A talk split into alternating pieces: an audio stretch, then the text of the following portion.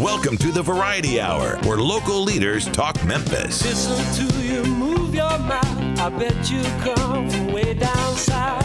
Now don't tell me, let me guess. You're from the town that I love best. Talk Memphis, I wish you would. Talk Memphis, you sound so good. Talk Memphis, high on the bluff.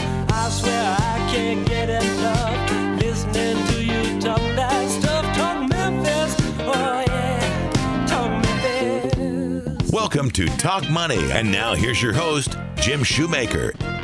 And welcome to Talk Money. Do you remember the first time you were financially responsible with your money? Well, according to the National Endowment of Financial Education, one in five U S teenagers lack basic financial literacy skills. According to a recent Credit Karma survey, trying to keep up with friends and not wanting to be passed up with an experience has left one in five millennials guilty of spending beyond their means at least once a month. We call that FOMA, fear of missing out. Most young adults and teenagers lack the basic understanding of essential financial concepts, products, and risk.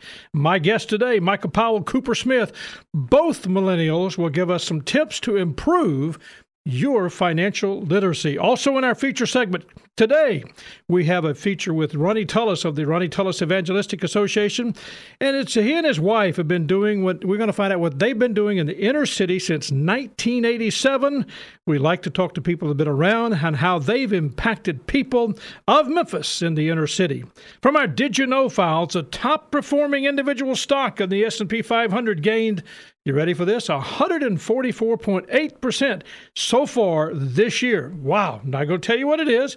The same stock, though, last year lost nine point four percent in two thousand seventeen. By the way, look back ten years ago. Yesterday, of course, we celebrated the uh, reality, this, you know, nine eleven. But just ten years ago, in September the fifteenth, Lehman Brothers, that one hundred fifty-eight-year-old company, was forced to file bankruptcy. And it filed for bankruptcy protection when no white knight emerged to rescue the company from its substantial investment in subprime mortgages. It was, and still is, the largest U S bankruptcy in history. From our Treasury Department, we had a recent report that, remember uh, Secretary Hank Paulson, when he announced in, again, nine seven, uh, September the seventh of two thousand eight, that's ten years ago, the government's plan to take control of mortgage giants, Fannie Mae and Freddie Mac. You remember that? Boy, that was a tough time. Fannie Mae and Freddie Mac received one hundred eighty-seven billion dollars from Mister Paulson, and the taxpayer monies, we all paid it. But here's something you probably didn't know. They've paid it back and the tune of two hundred seventy-one billion dollars. Hey, not a bad investment for, for the government. That was pretty good. If you have questions for Talk Money, send them to talkmoney at shoemaker financial dot com. To find today's program on podcast or past programs, go to iTunes and search for Shoemaker Financial. Be sure to look us up on Facebook. We always appreciate you doing that. Coming up, our feature today, the ministry of Ronnie and Susan Tullos. Find out what's going on at the Inner City Outreach Center on South Orleans. Michael Powell and Cooper Smith, second half of the program, with tips for millennials to improve your financial literacy. I'm Jim Shoemaker. You're listening to The Voice, K W A M nine ninety and F M one oh seven point nine. This is Talk Money. Podcasts of Talk Money are available in the iTunes store. Just search Shoemaker Financial. We'll be right back with more Talk Money after this. Neither Shoemaker Financial nor Securian Financial Services are affiliated with Ron Tullos or the Ron Tullos Evangelistic Association. And now back to Talk Money with your host, Jim Shoemaker. And welcome back. Uh, we've got some uh, special guests in our studios. We actually were talking prior to the program. I actually interviewed this guy almost thirty years ago, Ronnie Tullos of the Ronnie Tullos Evangelistic Association. Welcome to the program, sir. Thank you, man. It's a privilege to be here. Well, you know, Ronnie, I just want to tell you, I've watched you now for a very, very long time. And really, it was about thirty years ago that we did another program. And, you know, the key is that you have been staying the course and doing what I know God has called you to do. And you consistently Consistently do that just day in and day out. And I just want to talk to you about how you have been such a such a cornerstone in the inner cities. Help mm-hmm. me to go through that. You've been there. You opened up the Inner City Outreach Center on South Orleans in nineteen ninety-three. You started the ministry in nineteen ninety-seven. But go back to your history. You're a Louisiana boy. Yeah, I uh, was born and raised in central Louisiana. And uh, when I was growing up, I had, uh, uh, well, I have Tourette's. It was really bad when I was young. And uh, I'd jerk my head, I'd snort, I'd grunt, and I'd moan and holler, and, and uh, everybody made fun of me. and uh, I, uh, I'd get home and uh, try to get some acceptance there, but instead of it, I'd get locked in the closet. My dad would say, I can't stand to look at you, and mm-hmm. he'd lock me in the closet. And I grew up wanting more than anything for somebody to put their arm around my neck and say, hey, man, I love you, and you're all right with me. And uh, I thought I found acceptance with a dope crowd, and uh, started doing drugs when I was eleven, ran away from home when I was fourteen. I've been on my own since I was fourteen. I lived on the streets in New Orleans.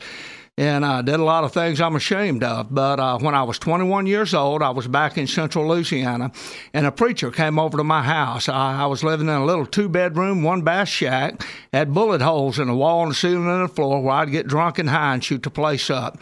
He said, I'm not here to tell you you got to quit smoking dope or getting drunk or doing drugs or any of this other stuff. He said, I'm here to tell you if you'll get Jesus in the temple, he'll run the money changers out. Yeah. And I asked Jesus to come into my heart, and he set me free. And for the first time in my life, I realized that I was loved unconditionally. You know, Ronnie, when you tell that story, and I've heard that story before, and I and I so much appreciate it. And, you know, the reality is it's hard to go back and look at that and say, why was God allowing all that to happen in your life?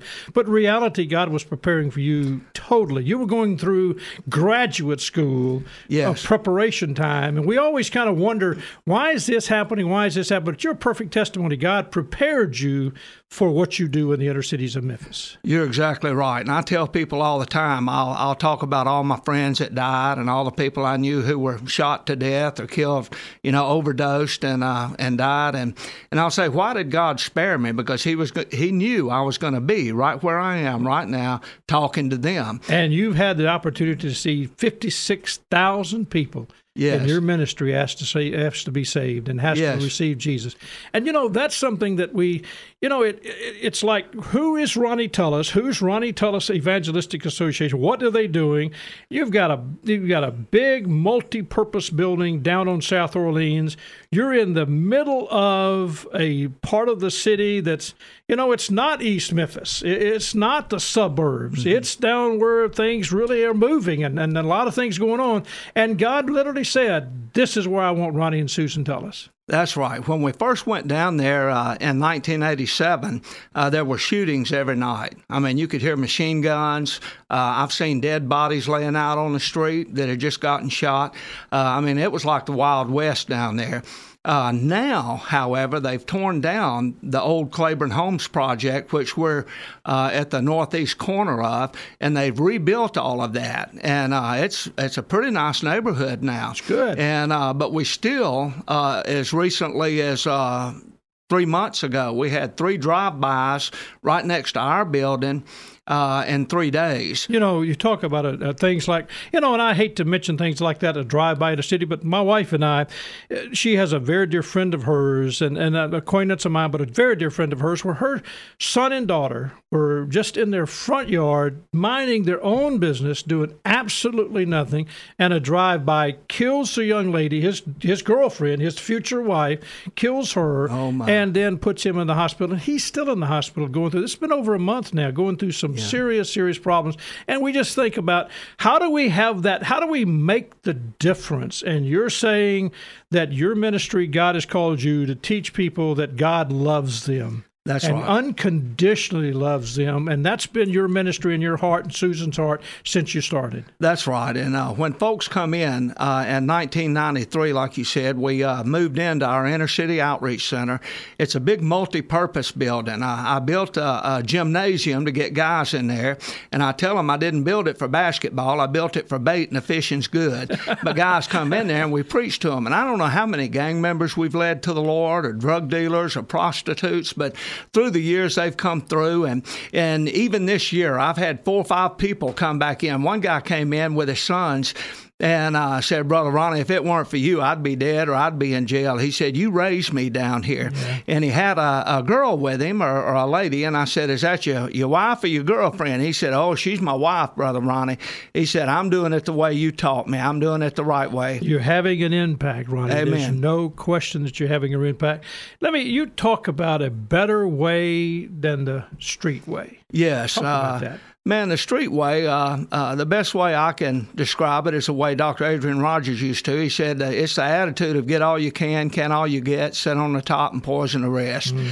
And uh, I teach folks that there's a better way than that, that uh, you don't have to be uh, self-centered, that uh, uh, uh, there's more to life than the mean streets of Memphis, and that if God could raise me up and do with me what he's done with me, he can raise them up if they'll put God first. And the Word says that uh, if you seek first the kingdom of God and his righteousness, all these things shall be added unto you.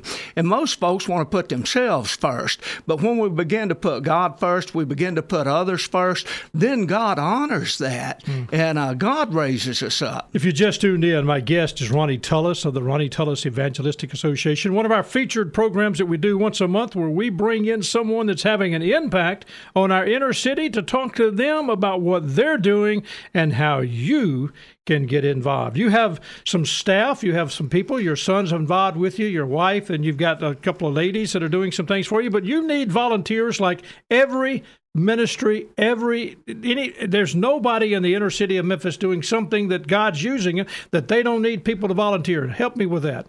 Well, we need uh, primarily on our Thursday Bible study, which is our Life Source Ministry.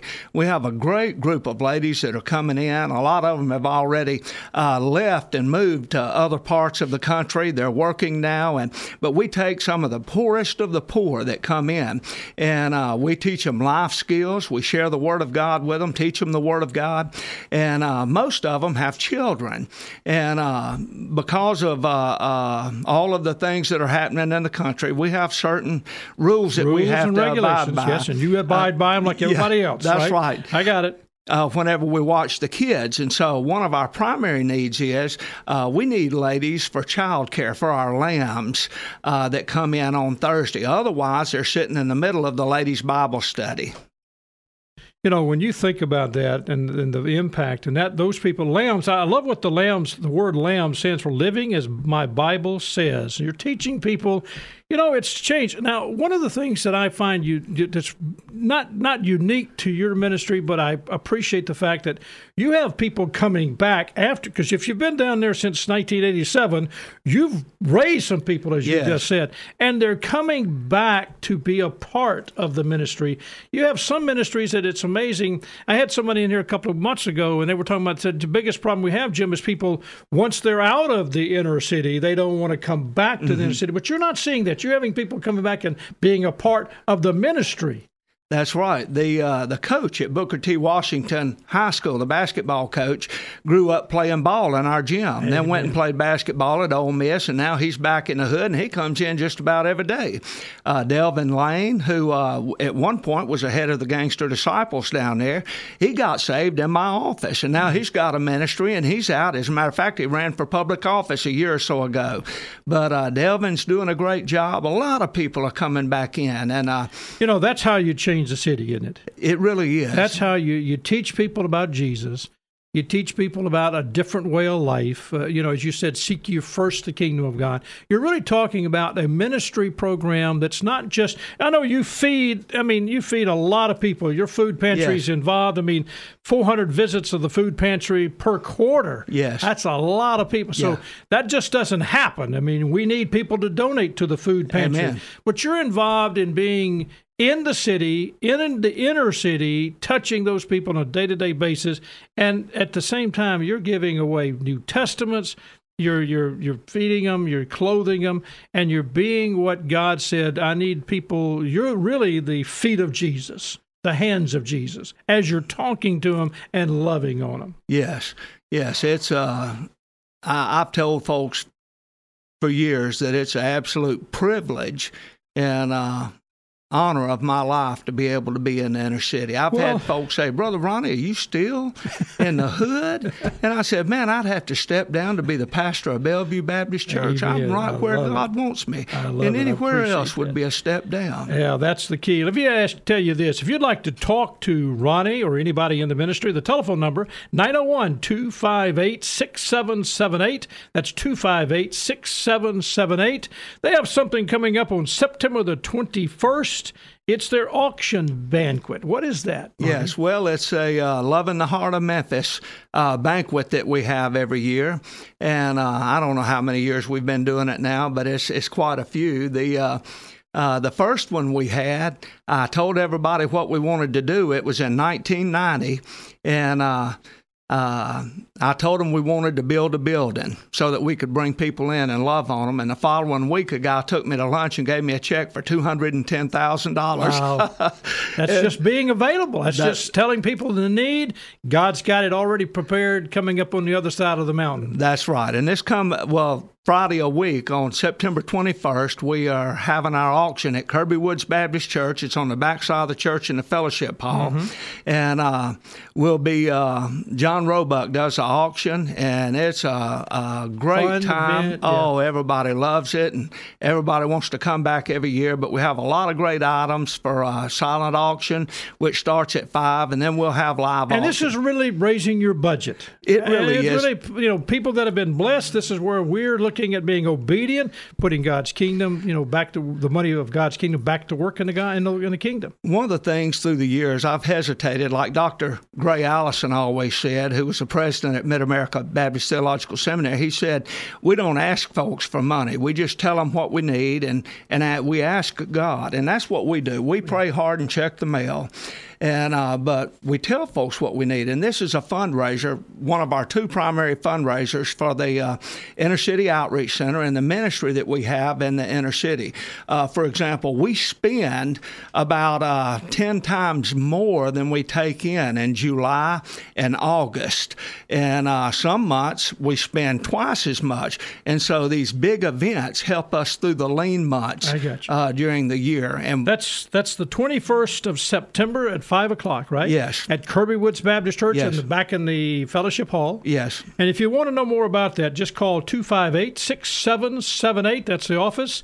Ronnie Tullos Evangelistic Association, two five eight, six seven seven eight. You know, Ronnie, let me ask you this. At the end of the day, you know, the you've fifty-five thousand people have come to know Christ. You've got the Inner City Outreach. You get, you've started Miracle Baptist Church, Promised Land Camp. You've got Miracle House. You feed people. You clothe people. Mm-hmm. You are a disciple, teaching, and you know you, you love God. You're you're you love people. You're doing what you do there. Mm-hmm. You're sharing Jesus, and, and at the end of the day, you're making disciples. You're doing what God's really called us to do, and the commandment, the great commandment, and the great commission that we've been called to do as Christians. You're doing it on a day-to-day basis. Mm-hmm. At the end of the day, summarize for me just uh, what's your heart? What do you see in the needs in Memphis? What do you see going forward for the Ronnie Tullos Evangelistic Association? Well, the uh, the primary need is what it's always been. Folks need to know that somebody loves them. Yeah. And uh, I've talked to folks uh, who have said, "Why am I only now hearing this?" Mm. Uh, I talked to one guy who was in his sixties, and he said, "Why hadn't anybody ever told me this, Brother Ronnie?" He said, "Why is this the first time I've heard that somebody loves me mm. just like I am?" And uh, you know what I tell them? I say, "I'm sorry. I- I'm sorry I hadn't been able to get over here. I'm sorry nobody else has told you. And the biggest need we have are bodies and uh hearts that are full of Jesus to come down and love on folks." Love on folks. Yeah. Your shirt that you have on today really sums it up. Loving the Heart of Memphis. Yes. Comes right out of John three seventeen. Yes.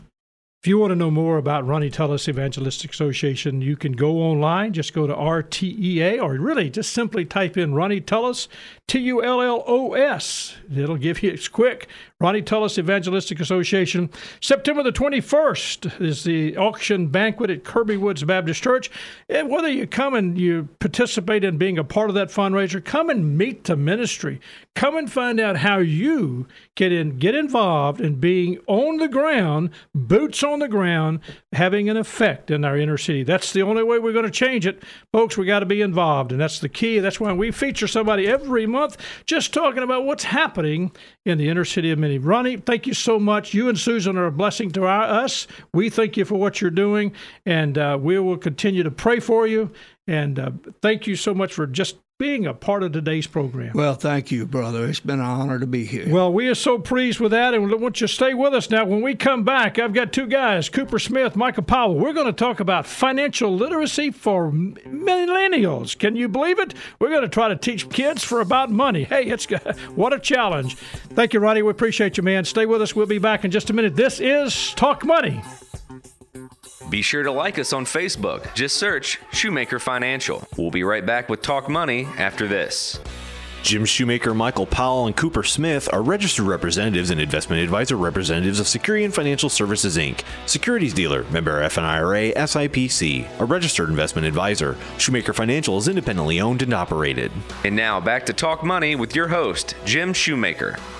Well, as I stated earlier in the program, according to the National Endowment of Financial Education, one in five, twenty percent of U S teenagers lack basic financial literacy skills. According to a recent survey also by Credit Karma, it says, you know, the survey simply said that friend, they're, they're kind of trying to keep up with friends and not wanting to pass up an experience has left one in five millennials guilty of spending beyond their means at least once a month. Well, we'll do some more about that later on, but really I have two guests today that are going to talk about financial literacy and what are some of the most important components of what do they really, really need to know. If you're a millennial, or you know a millennial, or you want to be a millennial, or you wish you were a millennial, you need to be a part of today's program. I don't know if I would wish, Greg, if I really would wish if I would be a millennial at this point. No, you don't want to be. Just I don't want be, to be. Be, proud, I, I, be happy where you're at. I'm okay where I am. You got it. You got it. My guests, Cooper Smith, Michael Powell. Guys, thank you for being with us today. Thanks happy for to be having here. Us. You know, I want to start with you, Michael, because I really, I really feel like that this financial literacy thing, I, I remember that was a problem when maybe I was at that age, that there's a mindset that somebody, people just have a tendency to think, I'm going to just get it. It's it's just going to come by osmosis. And, you know, if I'm around people that know something about money, I'm just going to understand it because I'm around them. But that's not the case. Right. And uh, I've experienced this just by going to a few graduate schools around the area and doing some financial literacy educational programs there. And that's the most demanded thing, at least for the younger generations, of what they need, whether it's how to balance a checkbook to how to make a budget. So all these different things we talk about with just basics, I think there's a lack in the education. You know, when sometimes. I was a, a high school student, in order to graduate from high school, I had to balance a checkbook. That was part of the math class. Now, I, I didn't... I never thought twice about that. That was just, you had to balance a checkbook. You had to manage a checkbook throughout the entire class year. We had to play home. We had to, you know, you had to spend money. They were given a certain amount of money, and you had to go through that process of, you know, you had to pay a mortgage, you had to buy a car, you had to buy food, and you had to write checks. Now, it was just a part of the math class. It wasn't hard. It really wasn't hard. But at the end of that, as I graduated from high school, I knew how to manage a checkbook. And I got my first credit card when I went to college, and then I had to learn how to manage that. You know, I can remember graduating from college, getting married, and uh, my wife said, we need some furniture. We needed uh, actually a, a dining room table, not a dining room, a kitchen table. And so we went to a furniture store. We went to buy it, and the guy said, would you like to put it on credit? And I said, well, sure. Uh, it sounds okay to me. He said, well, I got ninety days, same as cash. I couldn't qualify for credit. I didn't have credit. I didn't understand credit. My basic at that point was everything was, you know, done with cash. Today, credit is so up, you know, people spend money all the time. And Cooper, I want to ask you, because I know you see, what are some of the main benefits? I mean, you see a lot of people in your practice mm-hmm. uh, that are struggling because credit got out of hand. Right. And uh, so let's talk about what are some of the important things about Uh, making sure that people keep good credit. Okay. Yeah, and credit's not something that people really think about sometimes until it's too late. Um, there's really five main benefits uh, to having good credit. The first is that it can affect not only where you live, but how much you pay to live there. So chances are when you go to buy a house, you aren't going to have the cash up front to be able to do that. So in that event, you're going to have to go and get a mortgage, and your interest rate on that mortgage is affected by your credit.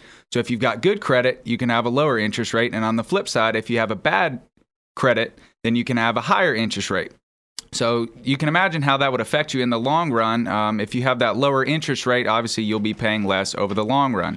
Um, and even if you're renting, landlords also use credit uh, to decide whether or not they want to rent to you. They want to see if you're financially responsible. And if you don't have good credit, then you could actually get denied for an apartment. Okay, now let's talk about that. Good credit. So you're saying a person getting ready to come out of college or, you know, whatever they're doing, they step into being, a quote unquote, the real world. Mm-hmm. Managing credit is so critical. Again, going back to my personal life, you know, I, I didn't have credit. The guy says you don't qualify. And so I ended up buying something on credit in order to establish credit. Does that make sense, Michael? Does oh, yeah. It, you know, no, I've seen that a lot with people who, and I, Cooper and I were talking about this before we got on, but when you have parents, they put pe- they put their kids on their credit cards as a signer or someone to use that credit.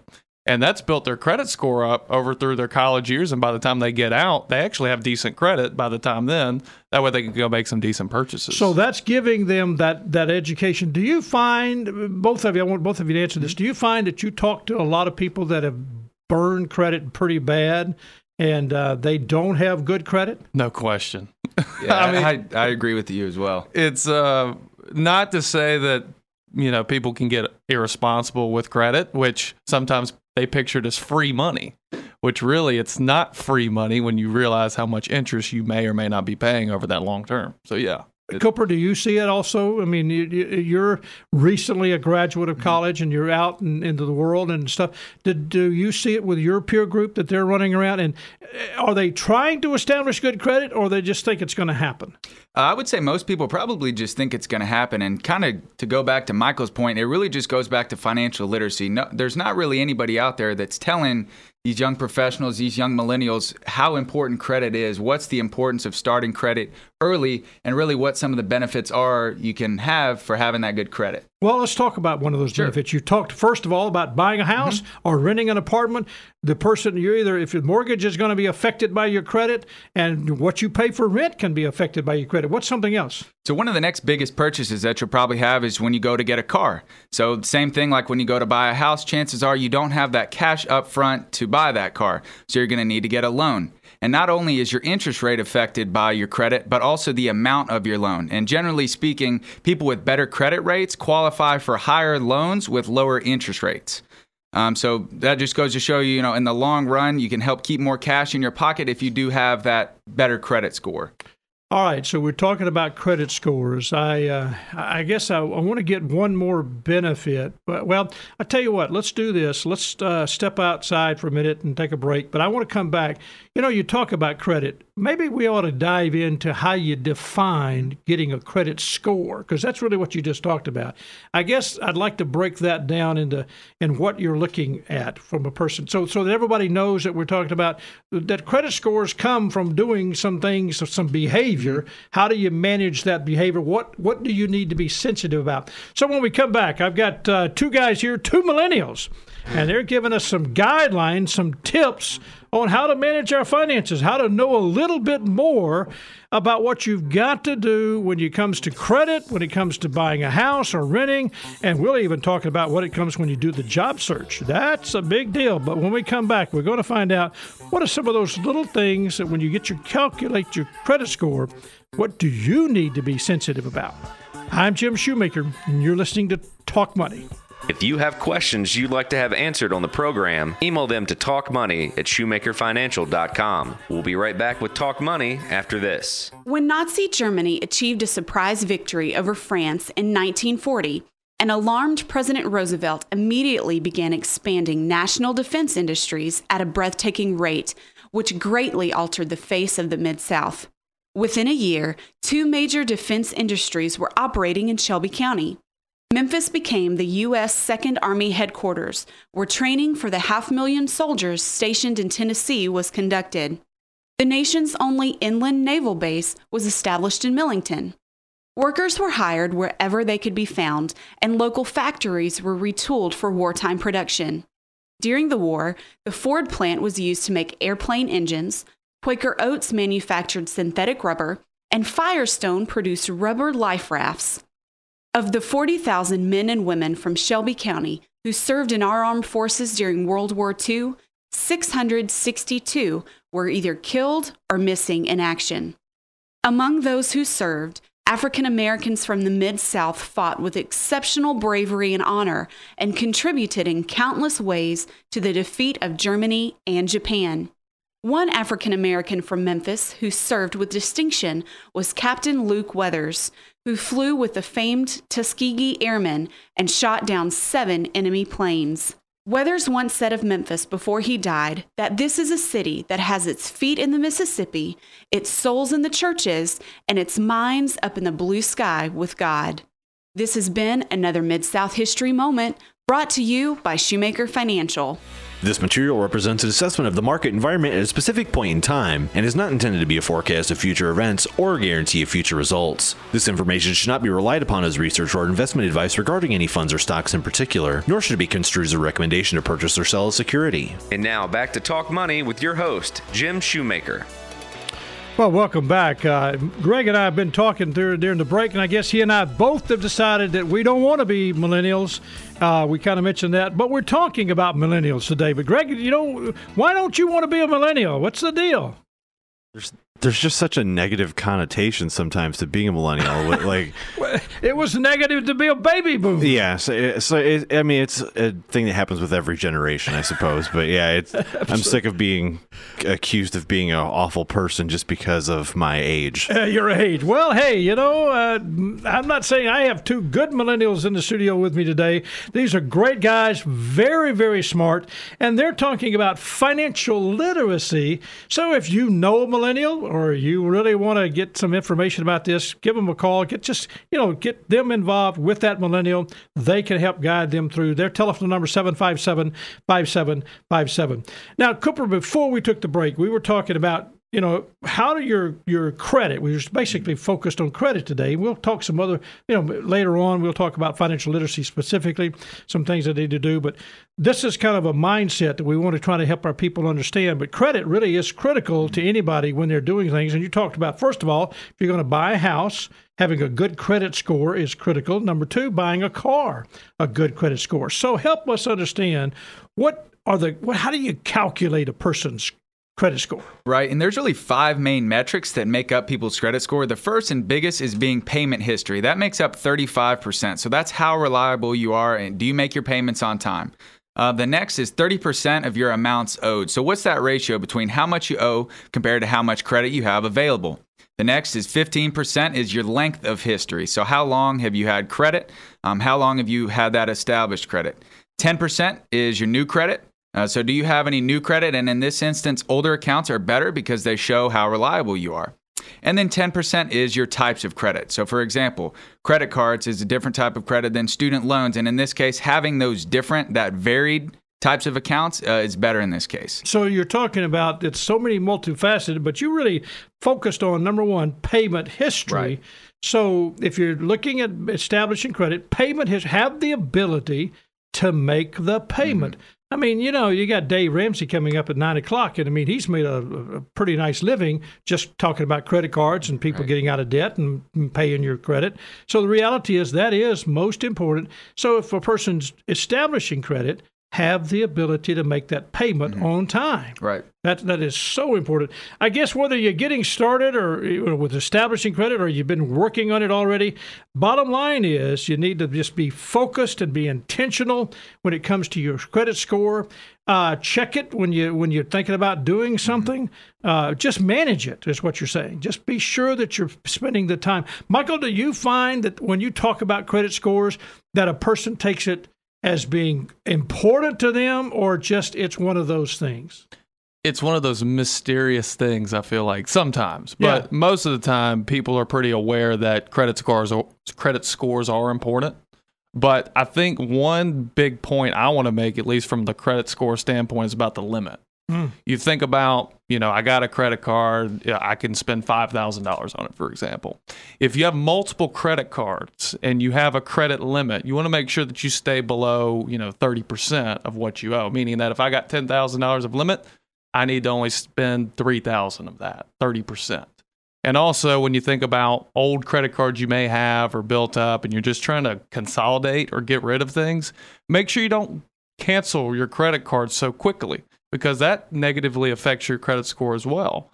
And if you have a big credit limit and you knock out one of those cards that has a pretty decent chunk of limit on it, then that can lower my ratio, therefore affecting my score. You know what well. I think you're saying and what I think is so important, credit cards are not the bad thing. No, it's not. It's how you use the credit card. And right. so I, I've always made it a practice uh, with my wife and I, we, we use and manage credit on a regular basis. We don't put things on our credit card that we can't pay off at the next, you know, in the next month. We're cash oriented.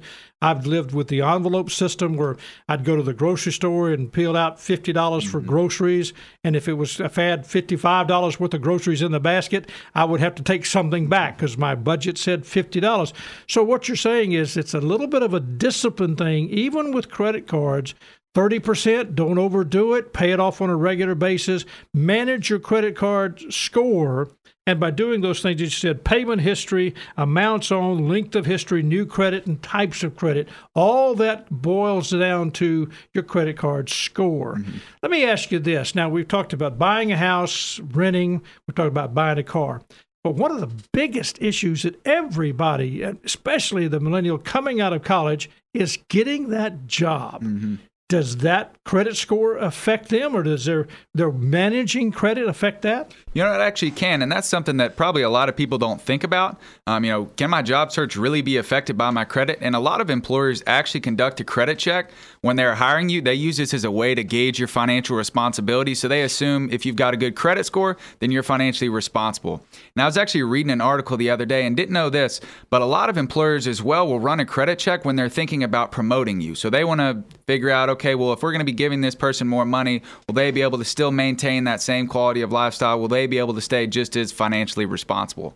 So having a good credit score can actually affect a lot more than people typically tend to think about. Well, you you guys are talking about serious stuff. I mean, this is, uh, if I thought for a second that a bad credit score was going to affect me being promoted in a job, I would be on top of my credit right. score all day long. Mm-hmm. And, and that's just, again, taking that sense of responsibility. And, uh, you know, uh, you know, Greg and I kind of talked about it earlier, but millennials have a tendency to sometimes, maybe I get this sense, and we kind of tossed everybody under the bus because of that. But the reality is, do you find that this is something that they take that maturity, that disciplined approach, that responsible approach with when it comes to money, Michael? I think so. I would think so, just because, you know, in this day and age, there's a there's so many things that are looked at through a microscope, especially with your job, uh, with the environment we're in. I think it's very important, and I think a lot of people are aware of that. I'm very aware and very sensitive mm-hmm. to it. We're going to spend some time, and just for you, those of you that are listening, I'm going to have these guys regularly on the program because we're going to try to separate the reality that we have this mindset sometimes that millennials are, are just you know, going to live at home forever and not very responsible. And we're finding that's not the case. And really, we're going to try to make sure that we're teaching some things specifically for that group. So these are my experts, and they're going to move us through some basic fundamentals, and I'm excited about what we're going to be doing. So you'll have to just make sure you stay with us and prepare yourselves to listen to a program such as this as we go forward. Let me, let me. This is important. All of a sudden, I want to do a startup. I've been running and working hard and moving, and I want to do something exciting. I want to start a business. Mm-hmm. Does my credit score affect that? Yes, it actually does. You know, in the age of millennials, there's a lot of entrepreneurs in that group.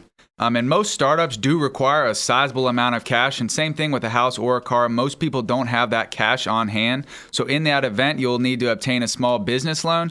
And of course, as you can probably guess, you've got to have good credit in order to qualify for that small business loan. So you're talking about being, again, we're just basically saying discipline and responsibility mm-hmm. and taking responsible. But that's, uh, you know, many times you get out there and you really got an opportunity and you've not managed that. That can really be an effect for you. Mm-hmm. Last thing, Michael, what is So what anything else, last thing that we might say is a benefit of managing credit? What's the last thing you want to talk about?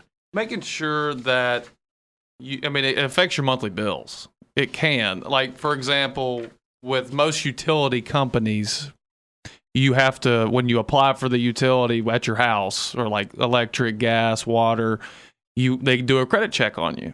And they sometimes require you to do a deposit for X amount of dollars if your credit's not good enough. So if you have a good credit score, you can avoid a security deposit for the utilities you sign up for.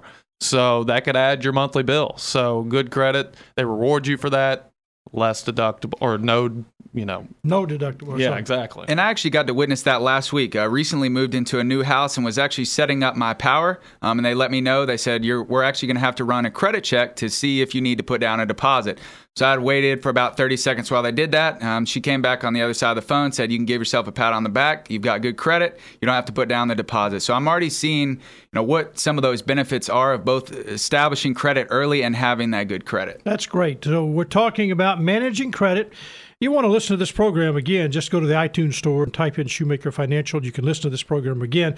We're going to take a break. When we come back, I'm going to dive in with these guys, some steps to improving your financial literacy, because that's really where we're headed.